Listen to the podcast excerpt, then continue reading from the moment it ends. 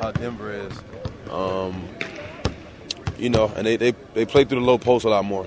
You know, they play through Duncan, those guys. Um, you know, and they're you know executing uh, juggernaut in the half court, and that's what they depend on. That's why they've been so successful. Can you say we've got to stop Parker first, got to stop Tim first? How, how do you approach that? David Justice, David Justice. yeah, you got.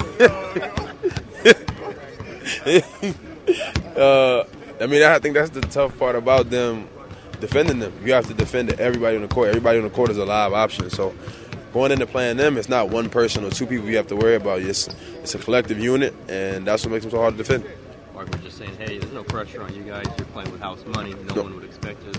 That that kind of make it a little loose and relaxed for you. I mean, I don't know if it makes it loose, but that, that's the reality of the situation. You know, if we come in here and we get outplayed by them, they say, oh, they were supposed to do that anyway. It's the Spurs. They're supposed to do that. And it's not to necessarily play a psychological mind game with us, but that's the truth. I mean, just come out here, let the chips fall where they may, and uh, let the best team uh, win.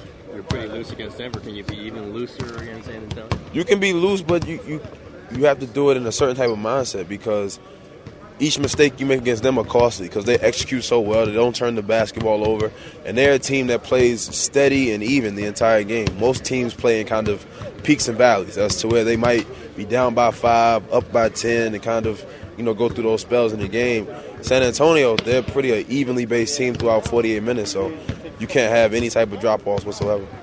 Denver was kind of up and down. Exactly, exactly. And San Antonio doesn't play like that. They're a more uh, consistent team, consistent in what they do, consistent in their methods, and you know that's why they've been a team that's been atop the best winning percentages in basketball for a very, very long time. Problem.